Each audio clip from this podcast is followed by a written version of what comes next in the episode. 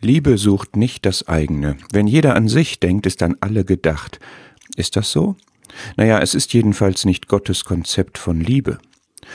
Job 36 sagt, wenn Gott sein Herz nur auf sich selbst richtete, seinen Geist und seinen Odem an sich selbst zurückzöge, so würde alles Fleisch insgesamt verscheiden und der Mensch zum Staub zurückkehren.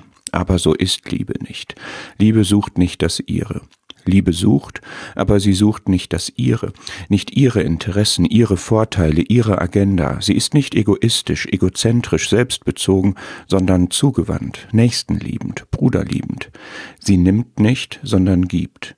Der Herr suchte nicht seine Ehre. Er suchte auch nicht, wie die Pharisäer, die Ehre von Menschen, was ja auch eigensüchtig ist, sondern er suchte die Ehre des Vaters, der ihn gesandt hatte.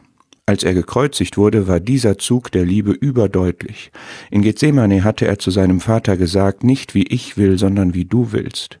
Er hielt dann sein Leben nicht fest, sondern er gab es hin für dich und mich. Er wurde um unsertwillen arm.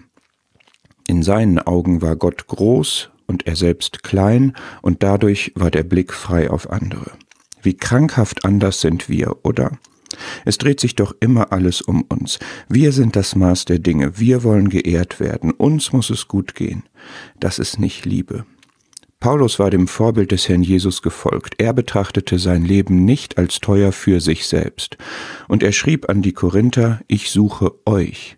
Die Korinther hatten ein Problem, weil viele zu sehr an sich und zu wenig an andere dachten. Dadurch ist eben nicht an alle gedacht, sondern das sorgt für Spaltung. Das Gegenrezept kennen wir gut, oder?